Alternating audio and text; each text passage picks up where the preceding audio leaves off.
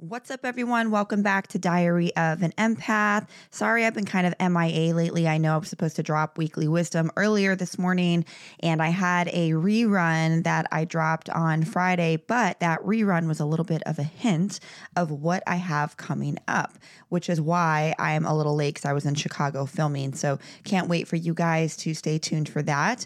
And this week's weekly wisdom, I just wanted to come on here really quick and announce that I'm going to be doing a webinar with Amy Fiedler as some of you remember, Amy is my all time reigning guest. She's been on the show three times. She is the queen when it comes to trauma and boundaries.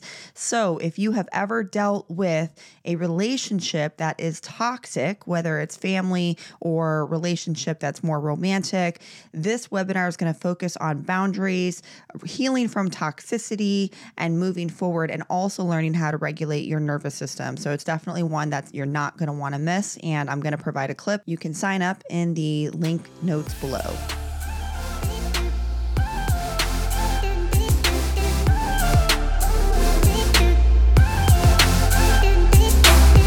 When you're going through constant childhood trauma or chaos in your household and your nervous system is constantly activated, what does this look like now in adulthood? Because we hear this a lot, and maybe everyone doesn't necessarily understand what that means when we talk about the nervous system. I know people like me and you were in this field, but what is the nervous system? Like, what is that connection with trauma, and why does that matter now that we're going into adulthood and, and relationships? What's that connection?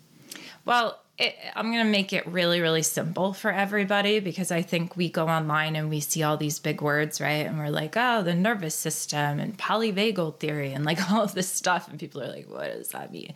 It's right. very simple. If you grew up in a toxic stress or chaotic environment, right? Like the ones we described from our childhood, that is what your body becomes used to, right? So your nervous system is now acclimated to these high highs and these low lows.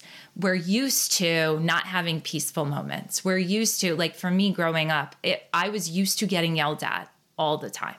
So if I was sitting down peacefully minding my business, I was always on edge because I knew the repeated behavior that I had experienced for an ample amount of time was somebody was going to pop up with a problem, blame me for it, make me responsible, and I was going to have to fix it, even if I had nothing to do with it you take that pattern that I have repeatedly experienced, let's say for 18 years of my life, and then I move out and I go into my own environment living by myself.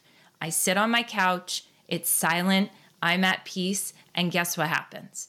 I'm on edge.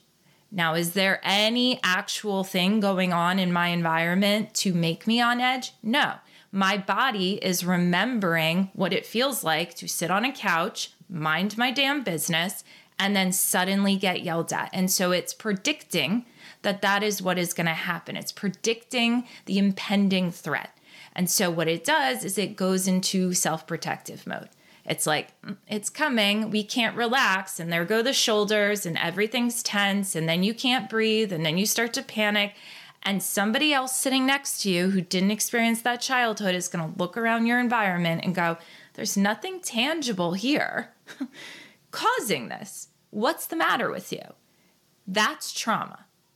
Your body is remembering that traumatic environment. And I think it's really important, and I see more people saying this now, but I think it's really important to say this trauma is not the event, trauma is how we perceived and experienced that event. Yes. It's not, oh, you and I both had the same car crash at the same time. I'm traumatized, you're not. And then it doesn't make sense to people. It makes sense because how you filtered that experience in your mind, in your body, is very different than how I did.